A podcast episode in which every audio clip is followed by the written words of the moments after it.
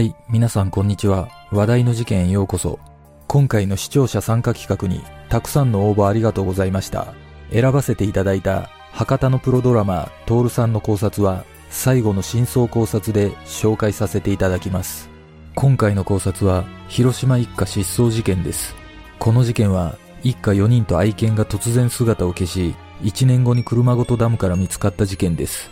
警察は無理心中と判断していますが、不可解な点が多く、現在も真相は解明されていません。一体、この家族に何があったのか。まずは、事件概要からどうぞ。事件概要。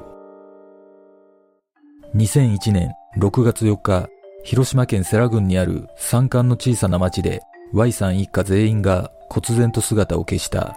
失踪したのは Y さん、当時58歳、妻の B さん、当時51歳、一人娘の C さん、当時26歳、Y さんの母親 D さん、当時79歳の4人と、一家が飼っていたシーズー犬のレオだった。親族から捜索願いが出され、広島県警は機動隊やヘリコプターを総動員して探したが、見つからないまま時が過ぎていった。家族全員が失踪するに値する動機が見つからないことや、一家が所有する山に不気味な逸話が伝わっていることから、神隠しではないかと噂されるなど、家族が発見されるまでの約1年3ヶ月の間に様々な憶測がなされた。そして2002年9月7日、Y さん一家が住んでいた世羅町内にある京丸ダムに車が沈んでいるとの通報があり、車内から一家4人と愛犬の遺体が見つかった。雨不足によるダムの水位の低下が発見につながったという。警察は遺体に目立った外傷がない点や車のキーが刺さったままだった点、転落箇所の入り口には車止めがあり、誤って侵入するような場所ではない点、また関係者への事情聴取で納得できる動機が判明したことから無理心中と判断し、この事件は解決している。しかし、無理心中で結論付けてしまうには不可解な点が多すぎるということもあり、現在も様々な考察がなされている。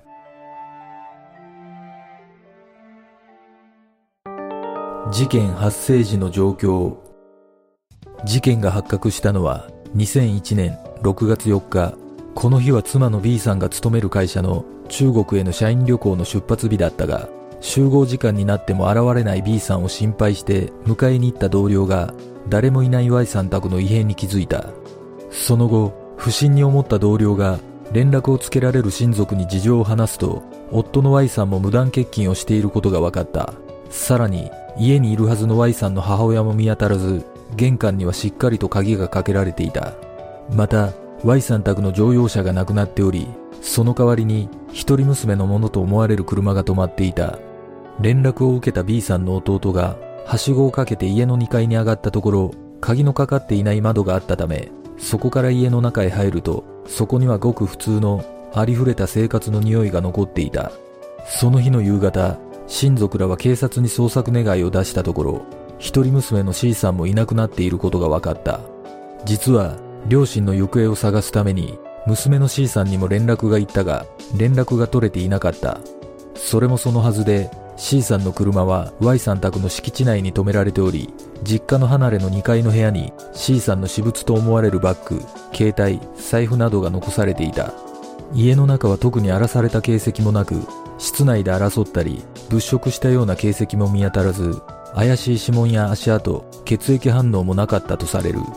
Y さん一家は、昔ながらの大きな家で、母屋と隣接する形で2階建ての離れがあった。食事や入浴などは母屋で行い、Y さん夫婦と C さんの寝室は離れの2階にあった。離れの2階には翌日から旅行に出かける予定だった妻 B さんのものと思われる旅行カバンがあり、B さんの財布には15万円が入っていた。夫婦の寝室には娘 C さんの着替えと思われる洋服が畳まれており、テーブルには食べた後のみかんの皮が皿の上に残っていた。母屋の勝手口には鍵がかかっておらず、Y さんの母親 D さんが使用している奥の部屋のベッドは、今さっきまで D さんがそこにいたかのような人の形に盛り上がった布団があったが、D さんの姿はなかった。台所は豆球がついており、シンクには卵と刻んだネギがお椀に入れられた状態で置いてあったという。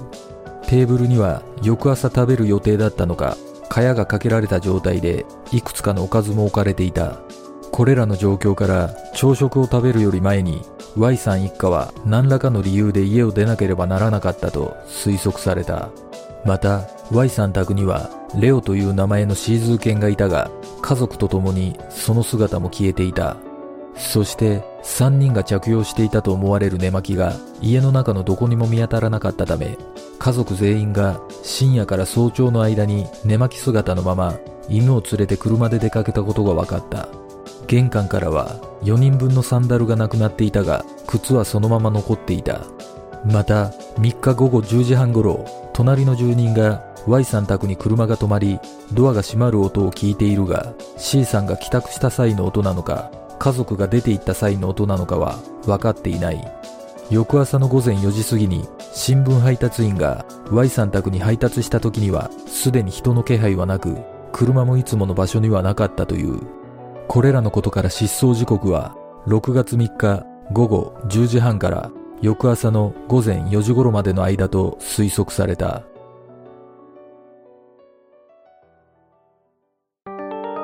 事件前の様子。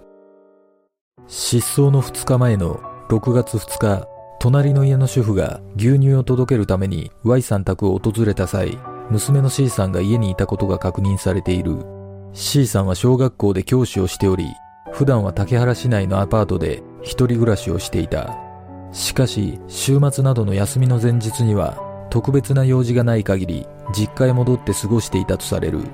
また、C さんには交際相手がいたが、当時は県外で資格取得のために勉強中だった。そのため、週末も交際相手に会うより実家で過ごすことが多かった。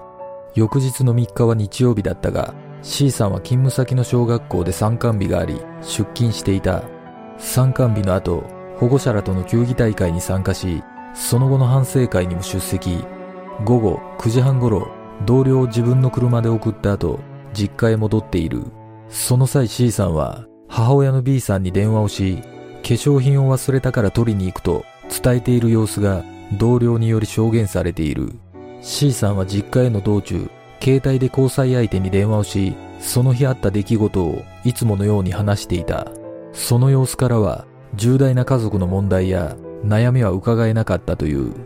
Y さんは6月3日の日曜夕方、自宅前の畑で作業をしているのを目撃されていた。母親の D さんも夕方5時頃近所の人と立ち話をしていたとされる。妻の B さんについては3日の様子は判明していないもののこちらも4日から行く予定の中国旅行を楽しみにしていたという。2日の土曜日は勤務先の採石工場にいつも通り出勤していて変わった様子はなかったとされる。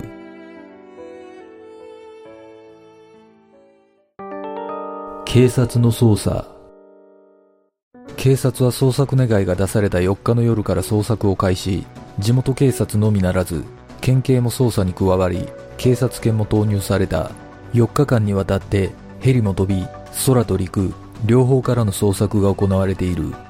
Y さん宅から乗用車がなくなっていたことなどから N システムも調べられたが足取りは判明しなかった。田舎には幹線道路のほか地元民しか知らないような抜け道もたくさんあることから警察は事件と家出の両面から捜査していたが、全くと言っていいほど有力な手がかりはつかめなかった。一方で N システムなどに移っていない以上、そう遠くへは行けていない可能性もあり、近辺のため池やダムなどに誤って転落した可能性や、沈められている可能性も否定できず、ありとあらゆる場所を捜索した。しかし、ダムやため池に車が侵入した痕跡は見当たらなかった。捜査が進展を見せない中、妻の B さんの職場の人が情報提供を広く求めたいと手作りのチラシなどを作成し、娘 C さんの交際相手は連日思いつく限りの場所を探して回った。C さんから両親の思い出の場所として聞いていた京都など、車中泊をしながら探したとされ、九州から東京、とにかく思いつく場所という場所を探し回ったという。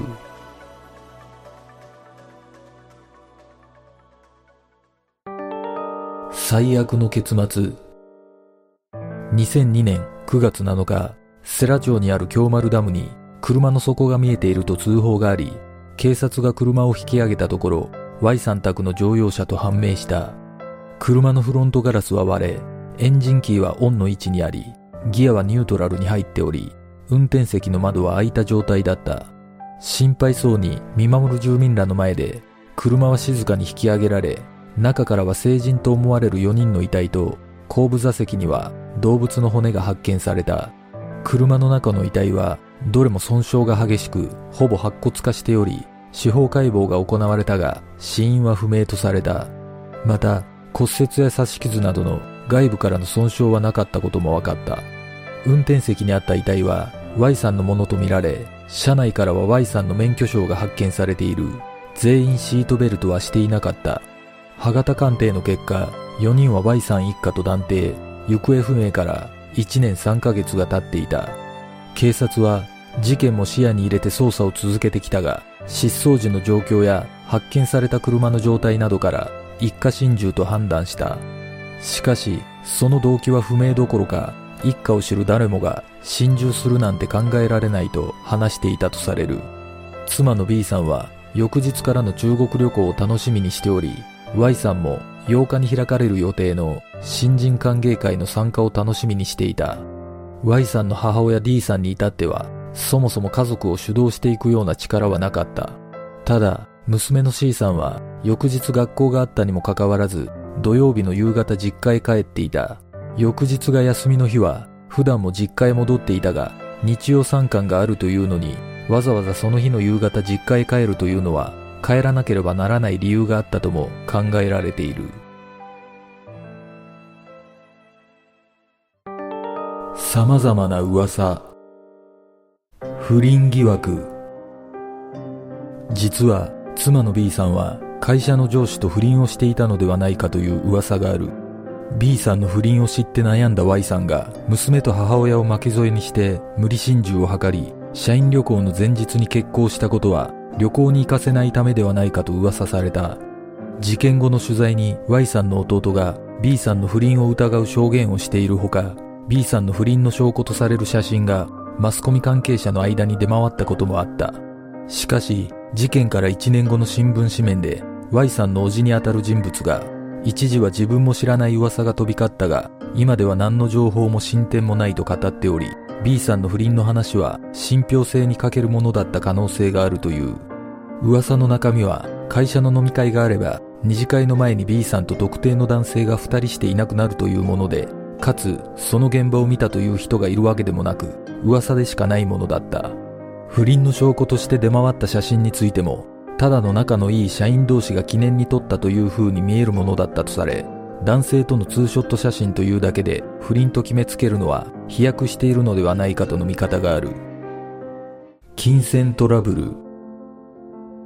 警察は Y さん一家が事件に巻き込まれるようなトラブルは把握していないとしているが、実は解決していない過去の金銭トラブルが存在していたとされる。失踪の十数年前に Y さんの弟が事業に失敗して借金を作っている。1980年にギフト関連の会社を設立した弟は1989年に倒産。1999年に死亡した Y さんの父親が当時その保証人となっており、その父親は Y さんの弟が倒産する直前に自身の名義だった土地を Y さんに贈与していたこともあり、Y さん一家には厳しい取り立てがあったという。保証人の父親と同居していた長男の Y さんは農協で借金をしつつ弟の借金を助けていた。その一環かはわからないが Y さんは勤務先の建設会社の保証を受け銀行から数千万円の借り入れを起こしていたとされる。また一部の債権者がその筋の関係だったのかかなりきつい取り立てをしていたとされ何度も Y さん一家を訪れては妻や娘に嫌がらせをしていたというさらに Y さんは債権者の事務所に強制的に連行されたこともあったとされる。そして失踪事件が起こる3週間ほど前にも督促の封書が届いておりそれを B さんの会社の同僚らも見て心配していたという。ある取材で Y さんの弟に対しこの借金問題について確認したところ借金を助けてもらったりということはないと否定しており Y さんが銀行から借り入れをしたり嫌がらせを受けたなども嘘であるとした。しかし現実に Y さんは銀行や農協から借り入れを行っていたことが分かっており弟のためではないとすれば別の金銭問題があったのか失踪後に刑事立ち会いのもと督促状を家中探したというがなぜか督促状のみならず借金に関係するような書類やハガキは一切発見されなかった。しかしこれらが事実だとするならば腑に落ちない点がある。実は Y さん一家には Y さん名義で2700万円母親 D さん名義で200万円妻 B さん名義で170万円そして娘の C さん名義でも200万円の預貯金残高があった。さらに年間の保険料は総額で120万円という生命保険にも加入していた。これほどまでに十分な預貯金があったのであれば金銭トラブルということは考えにくいとの見方がある。その他の噂。Y さん一家が暮らしていた世羅町では日教祖のトラブル話が多くこれまでに何人もの教職員が自ら命を絶ったと言われている。噂によると C さんも日教祖との間に何かしらのトラブルを抱えておりこのことで父親の Y さんが思い詰めている様子だったという情報がある。そのため思い詰めた Y さんが衝動的に無理心中に及んだのではないかと噂されている。実際1999年世羅高校の校長が国家斉唱をめぐり実施を迫る教育委員会とそれに反対する教職員との板挟みに遭い卒業式の当日に自ら命を絶っている。さらに2003年3月にも尾道市にある小学校の校長が同じように亡くなっている。しかしそもそも20代の C さんがそんなものに目をつけられるとは思えないとの意見が多い。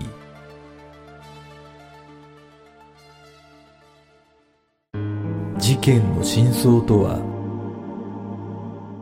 当時の捜査関係者はこの事件について犯罪性がない以上これは一家心中と判断するしかない。それでも疑問は残る。死人に口なしとはいえ何が元で死なれたのか話してもらいたいと語るほどこの一家心中は謎が多かった。サンダル履きのパジャマ姿でほとんど何も持たずに家を出ていることから蒸発するにしてはあまりにも不自然な格好であり失踪は想定外の突発的な出来事であったと想像できる。また状況や証言などからは拉致を疑わせるものはなく争った形跡がないことやペットの犬も一緒に姿を消していることから拉致の線は薄いと考えられる。そして家族が自らの意思で失踪したとしてもその動機が全く見当たらない。Y さん一家の周りには特にトラブルもなく恨みを買うような人ではないと多くの人が証言しており金銭的に困っていたという事実も出ていない。仮に一家心中だとしても家族全員を巻き添えにするほど思い詰める悩みがあったとは思えないとの見方が強く生前 Y さんは一人娘の C さんを宝と言っていたとされ将来のある娘を道連れにできるのかという疑問が残る。ただ一つ気になる情報がある。実は Y さんが勤務していた建設会社で事件から約2週間後の16日に道後温泉へ社内旅行が予定されていた。Y さんの同僚によれば普段はそういった社内行事に喜んで参加する Y さんがその時だけはちょっと家の事情があるので行けないと言っていたという。さらに Y さんはどこか気まずそうな態度だったとされている。この話が事実だとするならばやはり心中を裏付けるようなことがあったのだろうか。果たしてこの家族に一体何があったのか。事件の真相とは？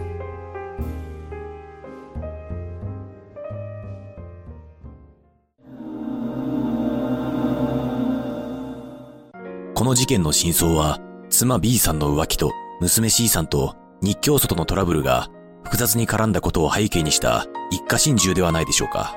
一家が暮らしていた世羅町は日教祖絡みのトラブルが多い地域で、辞職や自殺に追い込まれた職員もいると言われていますが、C さんも日教祖との間に何かのトラブルがあり、そのことで Y さんが悩んでいるようだったと B さんの父親が証言しています。また、B さんは勤め先の上司と浮気をしており、彼女の周りでは有名な話であったという情報もあります。行くはずだった会社の慰安旅行も、この浮気相手と同じグループで行動する予定であったそうです。ここからは私の想像ですが、C さんとトラブルになっていた日教祖の組合員は、どこかしらから B さんが浮気をしているという噂を知り、それをネタに C さんを脅していたのではないでしょうか。失踪の前日、C さんが B さんに電話をしている様子を見た同僚の証言では、忘れた化粧品を取りに帰ると話していたそうですが、わざわざ約 30km も離れた実家を訪ねる理由としては不自然に感じます。失踪当日、C さんが実家を訪れた本当の理由は B さんの浮気の事実を確認すること、そしてそれが理由で脅されていることを家族に相談するためだったのだと思います。実の娘から B さんの浮気のこと、さらにそれをネタに脅されていることを知られた3人が受けたショックは想像を絶するものだったはずです。また、C さんもこの時、B さんの浮気が事実であることを知ってしまったのではないでしょうか。そして、大きなショックを抱えた一家は、主である Y さん主導のもと、何もかもを放り出し、衝動的に心中することを選んだのだと思います。もし、これが真相であるとすれば、そのセンシティブさからしても、警察が無理心中であると断定しつつ、その理由までは公表しなかったことも納得がいくように思います。この事件は警察の判断により、動機は公表していないものの、無理心中として処理されています。警察は事情聴取などから納得できる理由が判明したとしていますが、本当に心中するに至った動機があったのか疑問に感じます。この事件はあまりにも不可解なため、おそらく警察は無理心中として処理するしかなかったのではないでしょうか。ただ私が一つ気になる点は事件後の Y さんの弟の行動です。実は一家が失踪した直後 Y さん一家の財産を管理していた不在者財産管理人のもとへ弟が訪れ Y さん宅に住みたいと言い始め Y さんの貯金から200万円ほど貸してほしいと要求していたという情報があります。もしこれが事実だとするならば Y さん一家が遺体で発見される前の発言となるため非常に不可解だと感じます。警察の見立て通り無理心中とするならばもしかするとこの Y さんの弟が事件の真相を知っている可能性があるのかもしれません。この事件で警察は家族を巻き添えにした Y さんによる無理心中と判断していますが分かっている情報だけで推測するとやはり無理があるような気がします。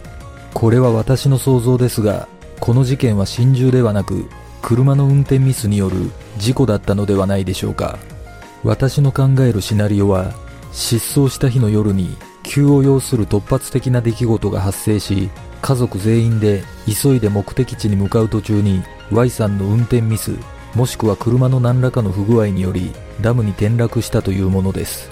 その突発的な出来事というのはおそらく Y さんの母親が倒れかなり急を要する状態だったのではないでしょうか。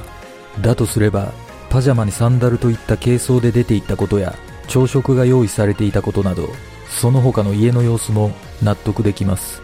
そしてこの事件のポイントともいえるペットの犬を連れて行った謎についてはそこまで深い意味はなく Y さんの母親の容体が相当悪かったためすぐ家に戻ることができない可能性を考えとりあえず連れて行ったとも考えられます。生活を共にする室内犬であれば、なおさらかもしれません。実は、Y さんの家からダムを挟んだ南側に総合病院があるため、もしかしたら Y さんはダム周辺に近道があることを知っていて、夜間の慣れない道で運転を誤ったのかもしれません。しかし、もし事故だとするならば、捜索時に事故の痕跡がなかったという情報があるため違和感がありますが、心中にしても事故にしても転落した痕跡が見つからなかったことを考えると思いもよらぬ場所から転落してしまったのではないでしょうか。おそらく車止めがあった場所とは違う箇所だったような気がします。もしかしたら一人でも家に残る選択をしていたならばこれほど世の中を騒がせるような不可解さはなかったのかもしれません。皆さんはどんな考察をするでしょうか？